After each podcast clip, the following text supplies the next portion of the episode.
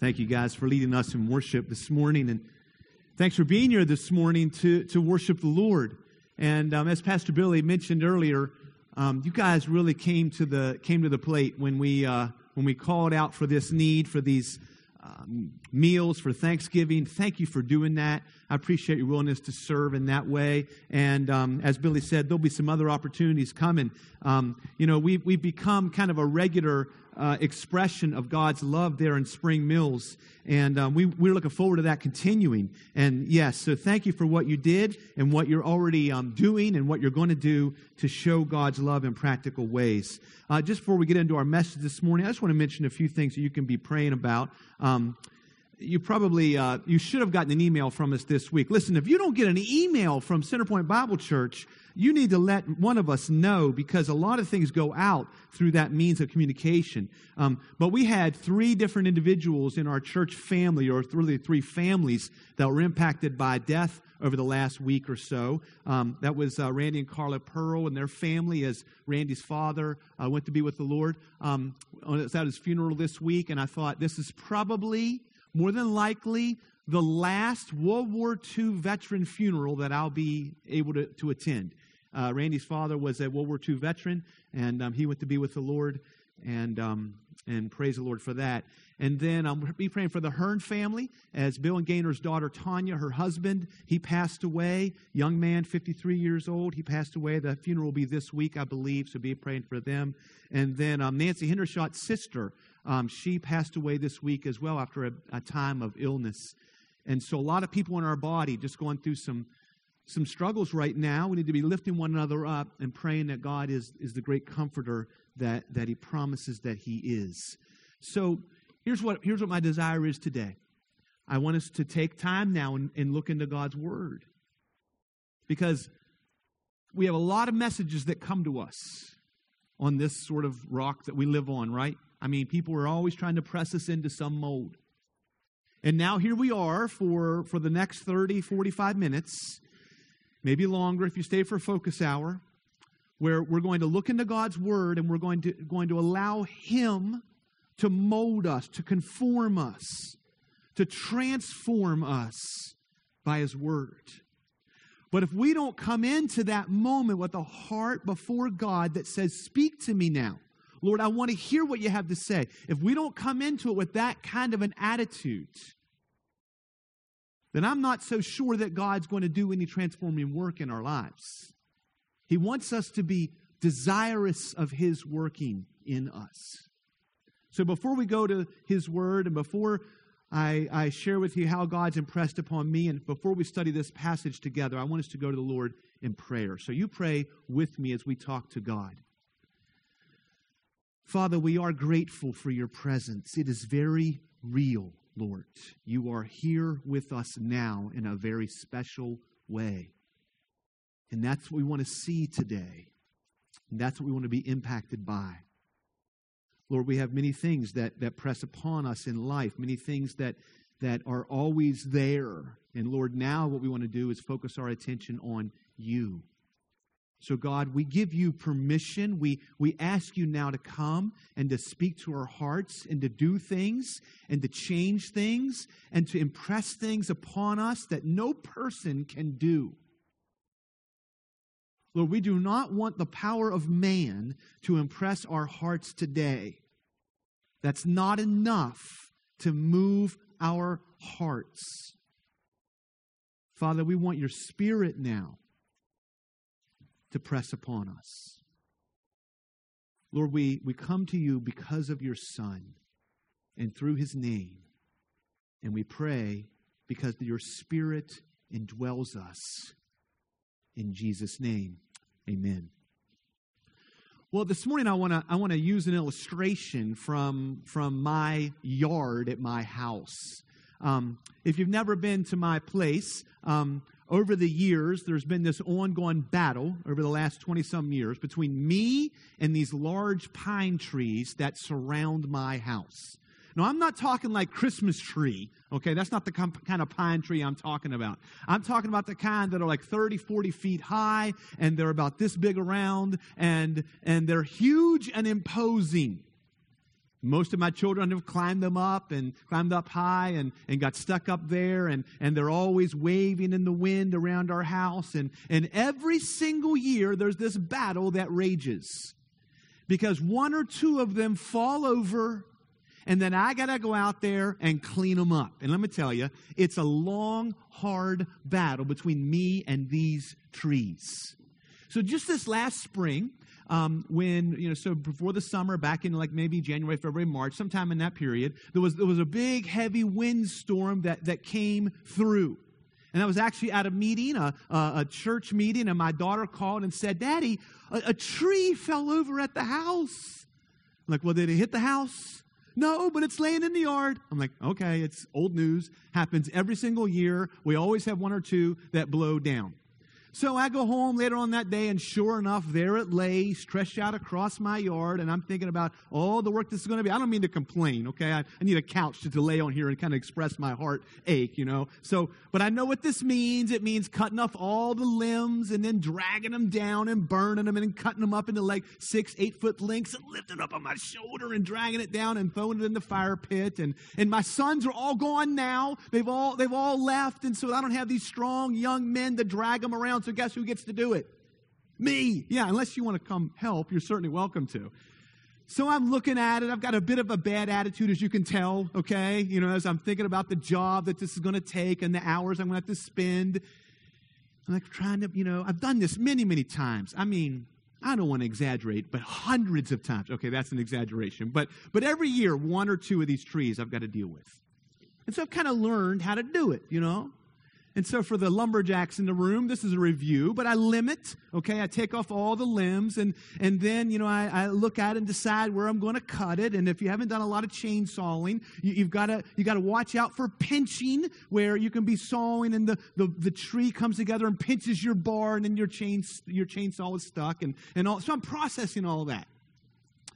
And so I find the spot where I'm going to cut, okay, and, and I can see that the tree is, is kind of out here. It's not really, it's not being supported out here. So I know what it's going to do. When I cut it, it's going to do this, okay? When I, when I cut here, it's going to go like that. And so, so those of you know I'm talking about, I, I, un, I cut here, all right, and then I come through this way. So again, my bar doesn't get pinned in the tree.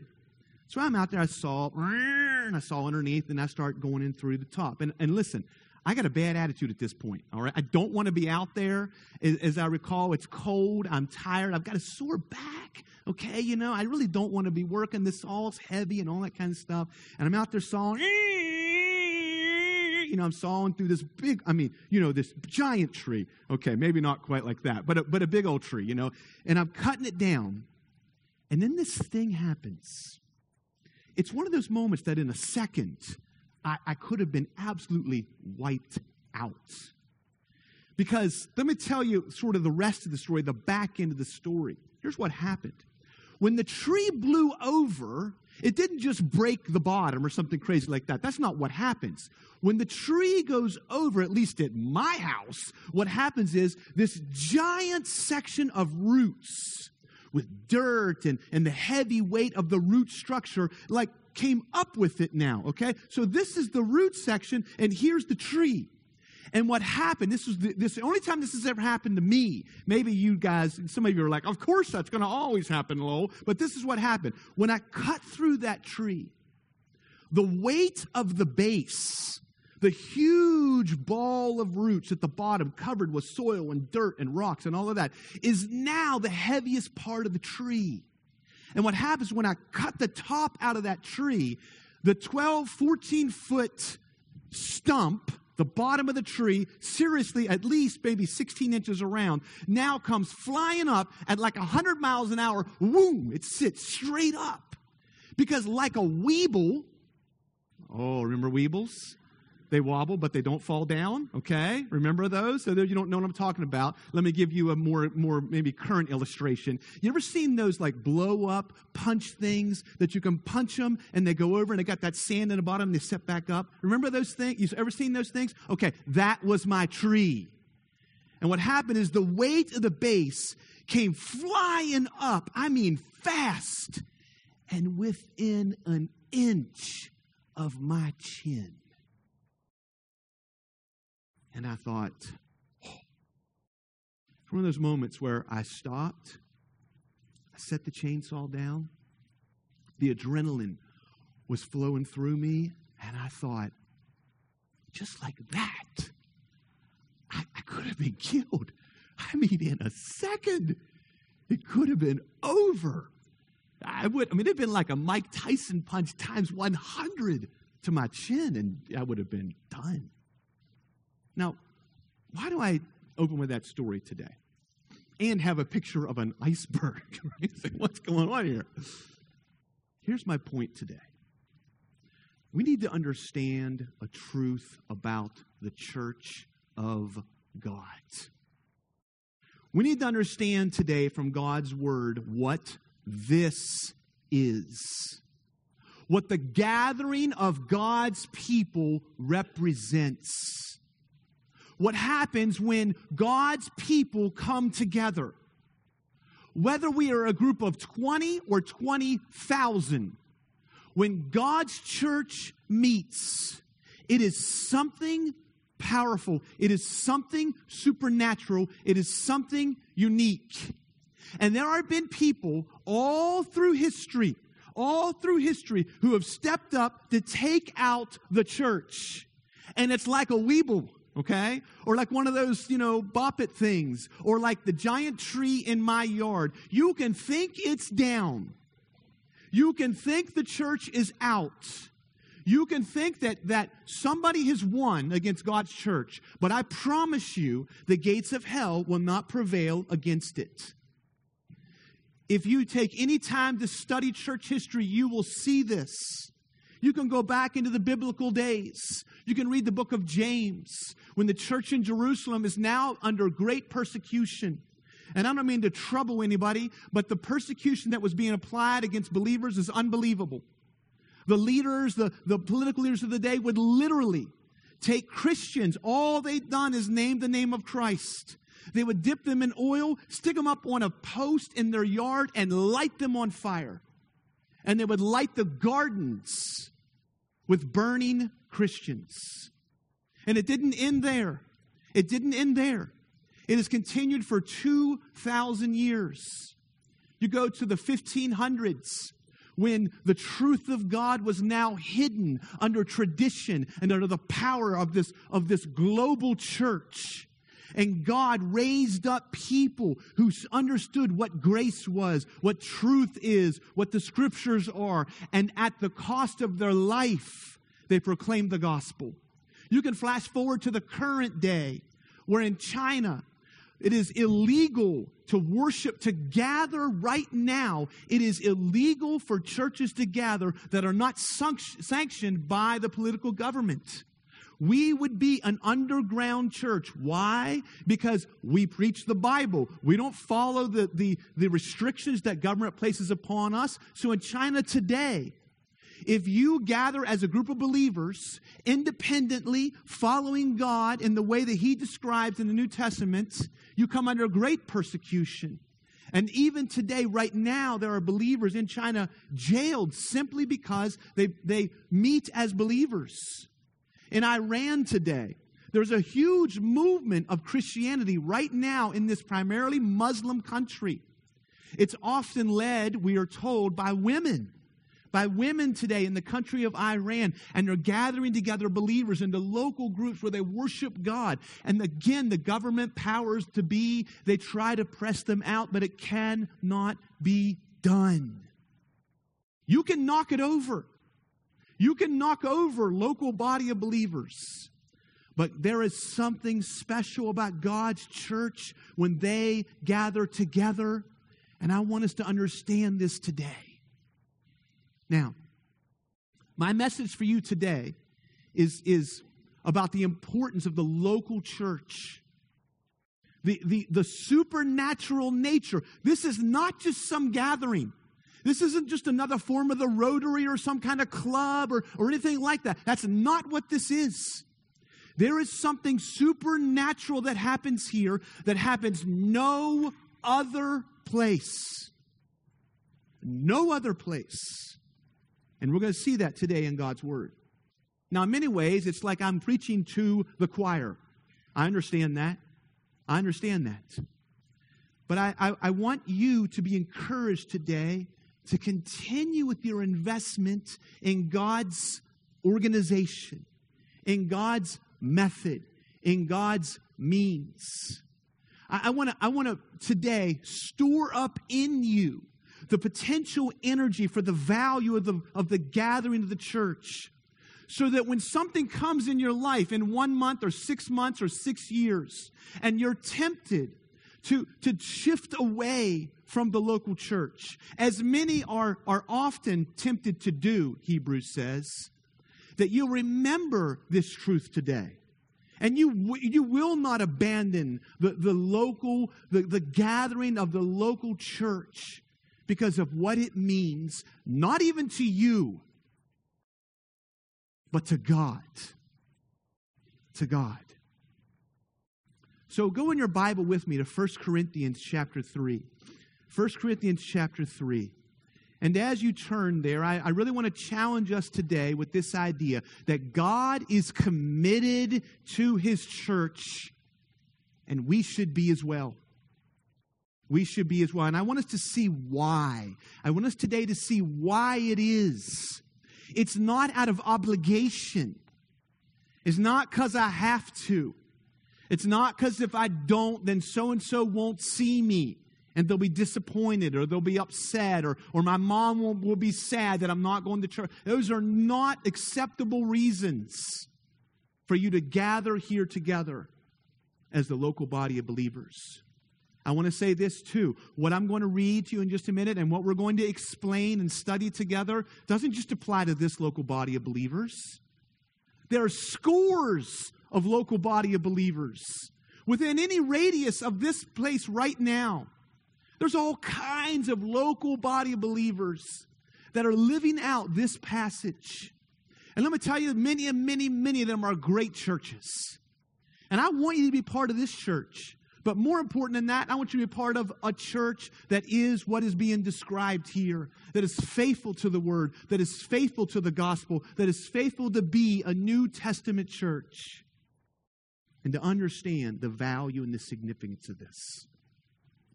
Because here's the reality life can be hard. I get that. We spend all week surrounded by a culture that is opposed to God. We're, we're being pressed by people and problems and different perspectives that, that try to force us into another place, another form, another idea. And what, what I'm going to share with you today will, will seem to many out of touch, archaic. But listen, this is still God's truth.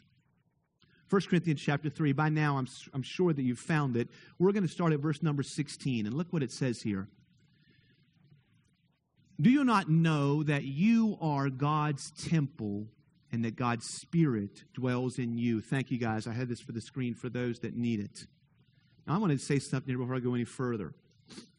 In verse number 16, there's something here that we can't quite see in, in appropriate English. So I'm going to West Virginiaize this passage, okay? Because the word you, the word you in this passage is plural. But the word temple is singular.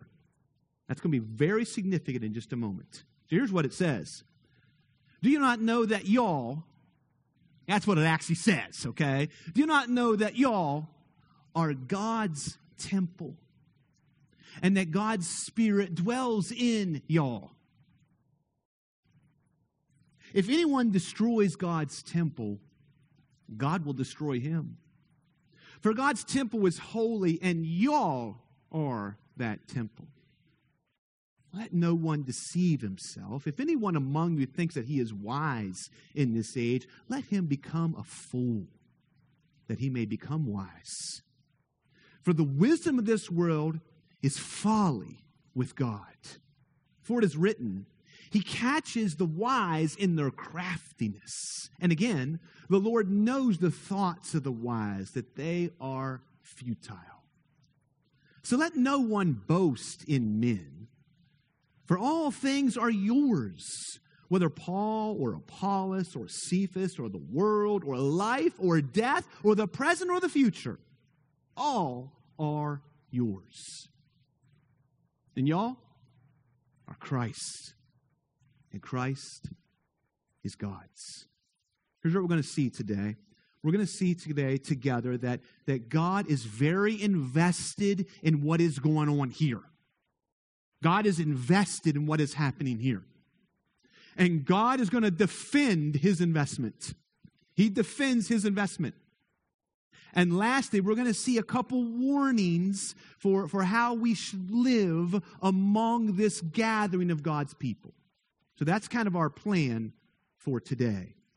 So in verse number 16, here's what it says Do you not know that you are God's temple and that God's Spirit dwells in you? The thing that we want to see today is that God is committed to his church. Help me out, guys. I need you to help me, Mason. God is committed to his church. So, so I need, I, need to un, I need you to clearly understand something about this because the whole argument of what I want to, what I want to demonstrate to you is built upon one reality. And I'll tell you what it is. The reality is this that when we gather here together as a group of believers like this, when we gather here together like this, God is supernaturally here like He is no other moment of your life. There is something significant, something supernatural that happens at this moment that doesn't happen any other time in your life in the corporate gathering of God's people, God is there in a special way. And this is what Paul is trying to say when he says, Do you not know that you all are God's temple and God's Spirit dwells in you all? Now, this does not mean, if you keep your finger here and turn over to 1 Corinthians chapter 6, there's a, please go there because this is a very important distinction that many people, many Christians do not understand, and to their own detriment, to their own damage, to their own destruction, they don't realize it. 1 Corinthians chapter 6, verse number 19. Look here with me and, and let's be instructed by God's word. 1 Corinthians 6 19. Now look what Paul says here. Or do you not know that your body is a temple of the Holy Spirit? Now, folks, that's different than 1 Corinthians chapter 3, verse number 16. Look at look back and forth, look at them. 316 is saying that you all, when you all are gathered together like this, that God's Spirit is here. But 1 Corinthians 6:19 is saying that when you are just walking around your everyday life, God's Spirit is here. See, if you know Jesus as your Savior, you are indwelt by God's Spirit. You are a temple of the Holy Spirit. God's Spirit comes and lives inside of you. 1 Corinthians 6 19, 1 Corinthians 12 13. We know this to be true. But what Paul is driving at is when we gather here together at this moment, when we sing songs together, some better than others, some we, we do a really good job and some we don't. When we gather together and we open up God's Word and we, we read it and study it together, sometimes better than others. When we interact with each other and encourage one another here in this local body, sometimes better than others. God's Spirit is here supernaturally, uniquely, like no other moment. There's a very popular saying that you will hear sometimes. You'll see memes that portray it, or you might even hear believers say it. And it's this I'm spiritual, but I'm not religious. You ever heard that? And that sounds okay, but often what it means is this my relationship with the Lord is individual, it's me and God, and I'm a spiritual person but I'm not religious, meaning I kind of avoid the, the gathering of God's people. Listen, let me tell you right now. That, that is not, those are not the words of a believer. Those are not the words of a believer. If you can, if you can avoid the gathering of God's people. If the absence of this temple moment is okay with you, then you seriously need to ask yourself are you indwelt by the Spirit? If the corporate gathering of the temple of God, if this moment is not worthy of your investment, I want to warn you. As a student of God's Word and as a pastor, that you must evaluate is the Spirit of God in you? Have you ever taken like a bunch of like in science class, you would you would have these like pieces of metal and they'd be magnetized, okay? And you take them on a table. I remember a science teacher doing this and kind of like throw them onto the table. And they would scatter across the table and then they would do what? They would gather up. You ever seen that? Magnetized marbles. They would throw them onto a table and they come together. Folks, that's a picture of the temple of God. God's Spirit is in us. And He's drawing us to this temple moment that when we're all together, we are the temple of God. Oh, what a truth. See, God is invested in us. And the church is a special, unique opportunity for God and for us. It's a special, unique opportunity for God to work with his children and for us to have him work upon us as his children. Look at me with verse, verse number 16. It says here, Do you not know that you are God's temple and God's Spirit dwells in you? Now we need to realize that, that this is a culture that fully understands what it means to, for, uh, when, when you express the idea of a temple. Corinth was filled with temples.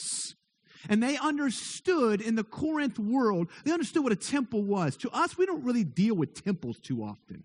There's not many, too, how many times that you and I walk by a temple, but in this day would have been all the time. And gathered in the temple would be those who worship whatever God that temple was being was, was offering to. And so when Paul says that you are God's temple, that meant something to these Corinth believers. One of the things I want us to understand is what God has done to bring you into this body.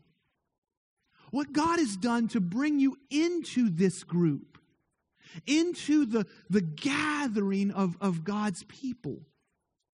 It took the full power of the Trinity for you to be a member of the temple of God. Do you understand that? Take away any part, any, any person of the Trinity, and you and I are not part of the temple of God. It is, it is such a supernatural work. It is such a out of this world thing that God has done that it required the full work of the Trinity. Let me demonstrate that to you. First of all, we see here in 1 Corinthians 3:16 that God's spirit dwells in us. There's something here that happens. I mean, think about this, folks. If all I was doing is coming here and trying to convince you by my own power, by, by my persuasive ability, by, by, my, uh, by my thoughts or, or my insights, this would fail miserably. If you don't believe me, come, you know, let me try to sell you something. Let me try to sell you a car or something. Most of you will walk away. I'm not buying that thing. I can't convince anybody of anything. And I'm not leaning on me. And you shouldn't lean on me. What we should lean upon is God's truth. We need a person who will walk up here and simply tell us what God's word says. That's my job. That's my job in this moment. Tell you what God's word says. Not entertain, not convince, not persuade. That, that's, that's God's Spirit's work. He does that. I just tell you what this says. And this says God's Spirit dwells in y'all. So there's something supernatural here that happens. It could be that today You might be here and, you're, and you might be thinking, did Lowell see me coming? What, has he got like a guard out there? And he could see in the distance, oh, here comes so and so. Yeah, let's fire up the church's important message, okay? Go ahead and put that one into player. No. Listen, you came here today. I didn't know you were going to be here. And God is using His word. All I do, let me tell you my little secret of what I do. I pick sections of Scripture and I teach on them until I run out of time. And you know what I do next week? I start up there where I left off. That's all I do. That's all I do. So there was no foreplanning, there was no strategy. Okay, I didn't see you coming in the distance say, let's talk about church today. Nope, that's not what happened. God's Spirit did it. And here's the amazing thing about God's Spirit because God's Spirit dwells in y'all when we're all together here, God's Spirit, it's almost like you can see these individual like rays of sunshine that hit people all over the place. Okay? And deals with you here and you there and you here. You, I can't tell you how many times somebody's come up to me and said, Wait, Pastor Lowe, when you were talking about greed, it just really struck my heart. I just was like, yes, I must deal with this. And you walk away. You know what I think? I didn't even mention greed. I didn't even mention it. Happens all the time all the time. Somebody tells me how God impressed their heart, and they walk away, and I say, Well, I'm really glad to hear that. And as they walk away, I think, I didn't say that. I wonder what they heard. God's Spirit. God's Spirit. I got a little distracted by myself. I'm trying to show you guys that it is the Trinity that is, that is working to place us in His body. If you were to turn to 1 Thessalonians chapter 1, I'll just read it for you. It's verses 4 and 5. Listen to the role the Father played in this. 1 Thess 1, 4 to 5. Paul writes, For we know, brothers, loved by God, so these brothers are loved by God, that he has chosen you. Who has? God has. How do you know that? Because our gospel came to you not only in word, but also in power and in the Holy Spirit and with full conviction. You know what kind of men we proved to be among you for your sake, and God worked, he's saying.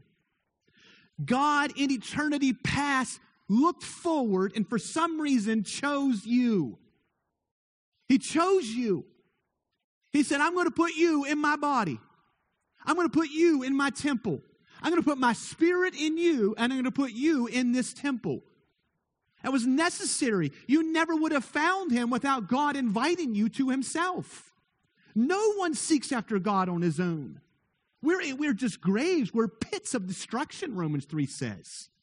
No one seeks after God. So God, before the foundation of the world, looked forward and said, I want you. If that had never happened, you would have never responded to the gospel.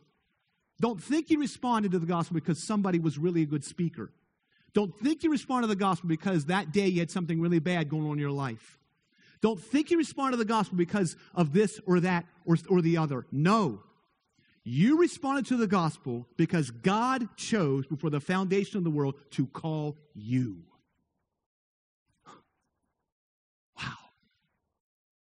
Praise God for that.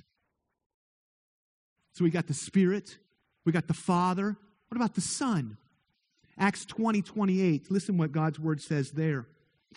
This is, again, this is, this is Luke recording the words of Paul, and he says this Pay, pay careful attention to yourselves and to all the flock in which the Holy Spirit has made you overseers to care for the church of God, to care for the church of God, which he obtained with his own blood. It took the full Trinity to place you in this temple. The full power of God, all three persons of the Trinity, all co equally God, not equal to one another, all playing different roles and different functions in making sure that you are part of this body. That's love. That's power. And one more thing, back to 1 Corinthians chapter 3, verse number 16.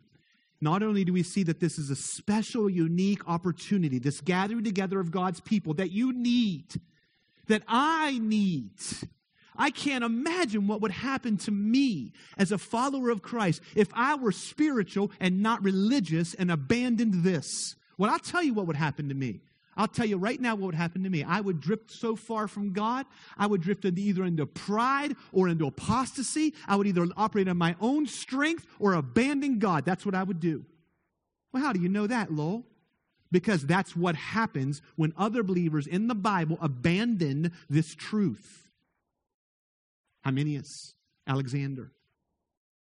When we, when we drift away, as Hebrews says, and not meet together, all the more as we see the day approaching, Hebrews 10 25.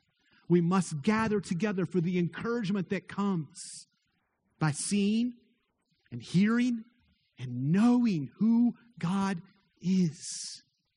So, this is unique. This is a special opportunity for God to work in us. It requires the full work of the Trinity. And there's just one more thing I want to say here, all in this verse number 16. Do you not know that you are God's temple and that God's Spirit dwells in you?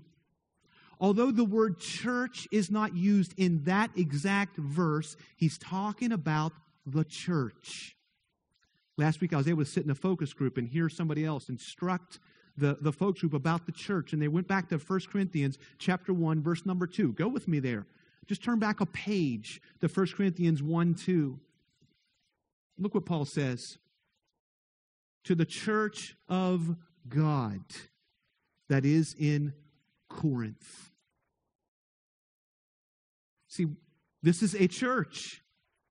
Now, what is that word church? You, you, a synonym is the temple of God, 316. 1 Corinthians 3.16, a synonym of, a synonym of church would be the temple of God. But I want to say just a brief word uh, about what this word church means. You probably have heard this Greek word. It's the word ekklesia, okay? You've probably heard that before. You don't need to know that word, all right? But if you do, that's great. And here's what it means it means a group of people called out for a specific purpose. That's what the church is. We are a group of people called out called out of the world for a specific purpose, sent by God. See, that's what this is. That's what this is. You've lived 128 hours out there. That's 24 times 7. Okay? And so now you've been we've all been called here together. And what God is doing is He's calling us together and then sending us out. Called out on a mission is what this is. And so last week, when I listened to Pastor Billy teaching his focus group, he said this. He says, like a military commander. And that was a good illustration. I never heard that before, Pastor Billy.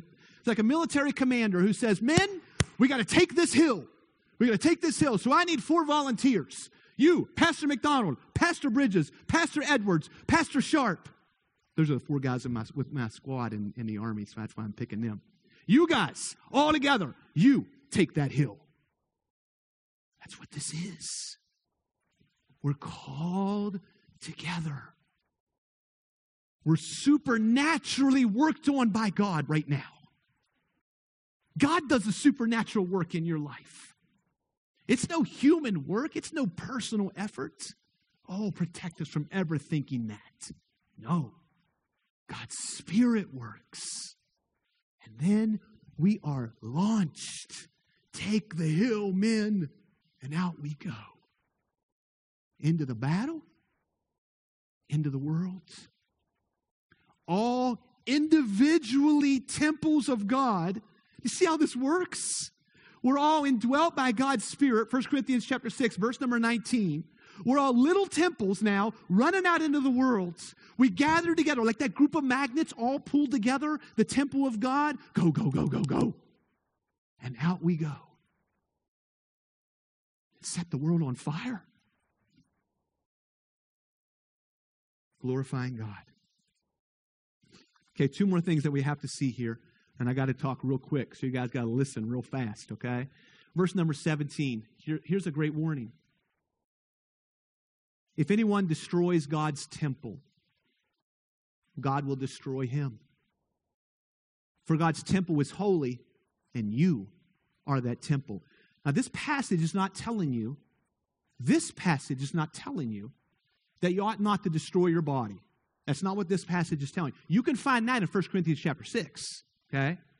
This is not talking about your body. This is not telling you that you shouldn't smoke or, or whatever, okay, you know, overeat. This is not what, that's not what this is saying, all right? This is talking about those who will come into the church and destroy the body of believers.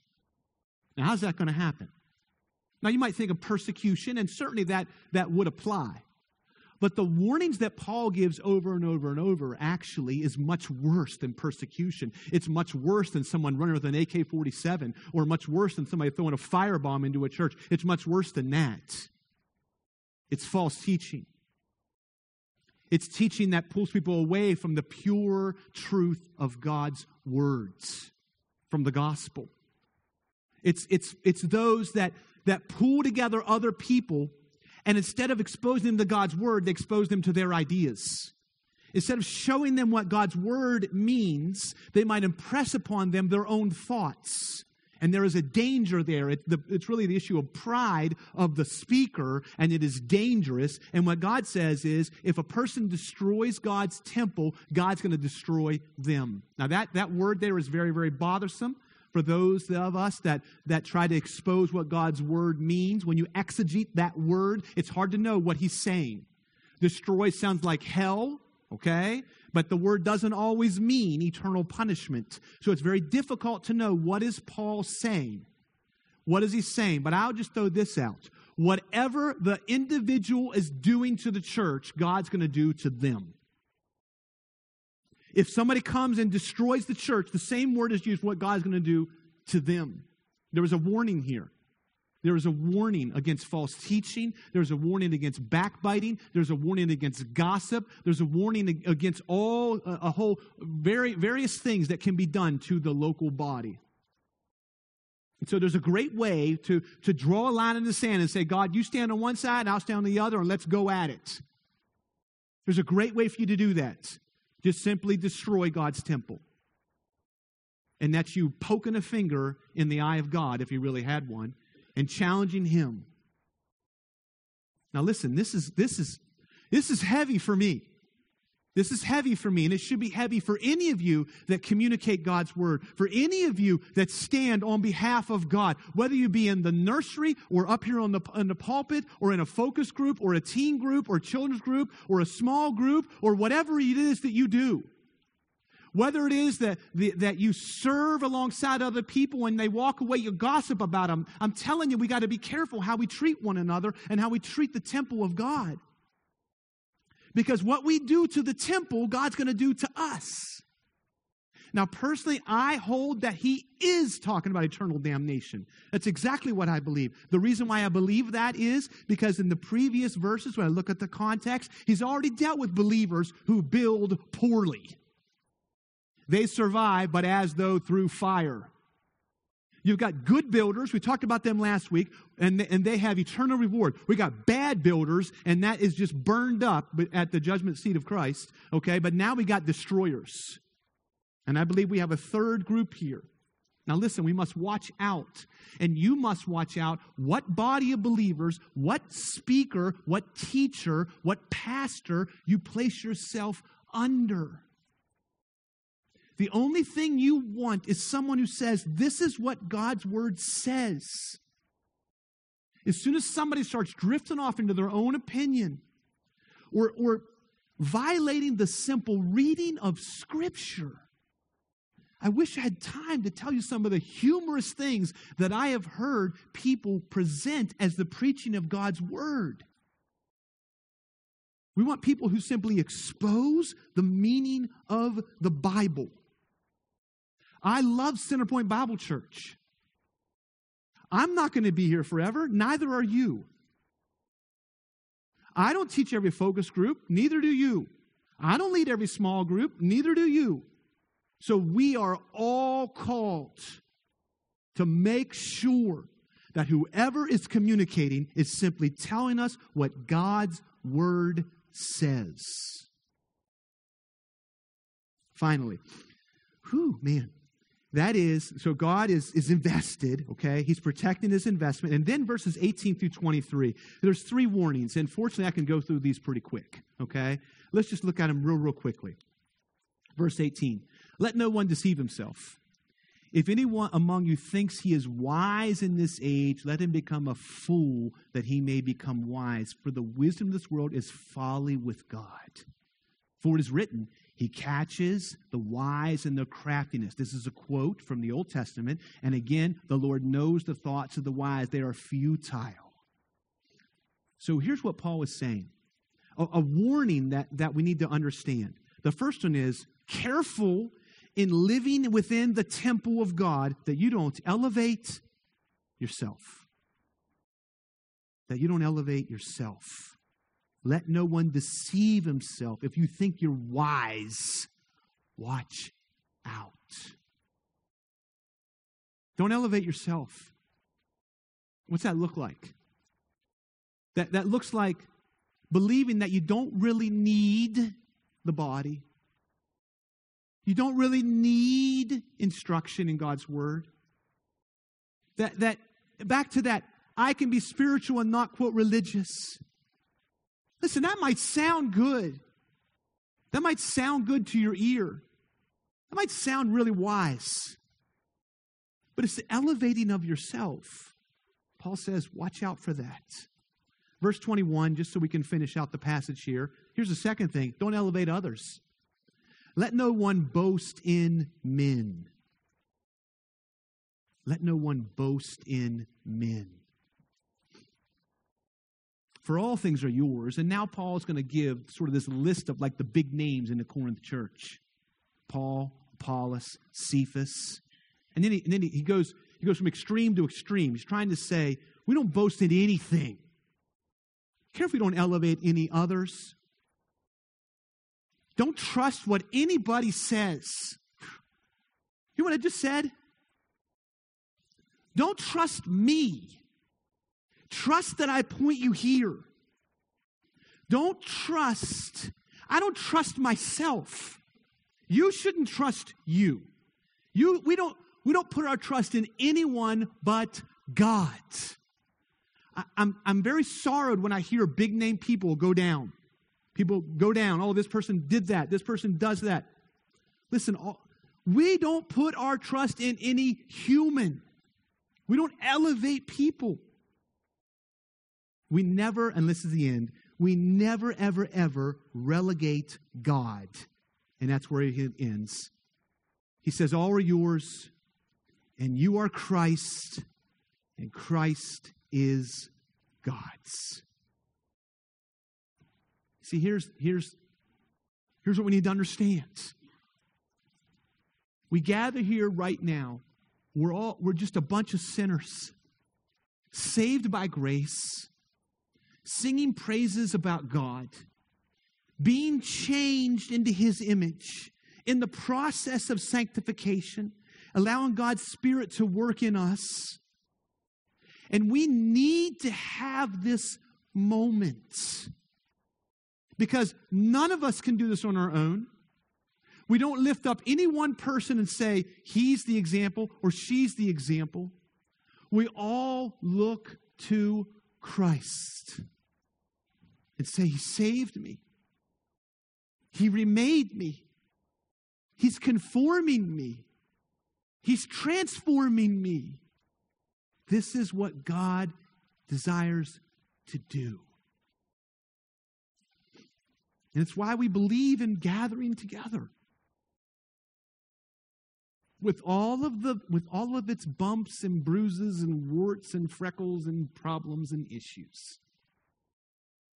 There's something supernaturally unique about us gathered here together, allowing God's word to be explained and exposed so that it can change us. Let's talk to him. Lord Jesus, we thank you for this truth that you loved us too much to leave us in our sins. You loved us too much to leave us alone. The Father called us before time. The Son came and gave his life for us. And the Spirit draws in close, indwells, and changes us. Thank you, Jesus. Thank you, Spirit of God. Thank you, Father, for your supernatural work. Now, Lord, as we wrap up here, launch us, encourage us, mobilize us, use us. You've given us your commission. You've told us what you want us to do. I pray, Lord, that we would run out of here to live it. You go with us. And we thank you for that. We pray it in Jesus' name. Amen.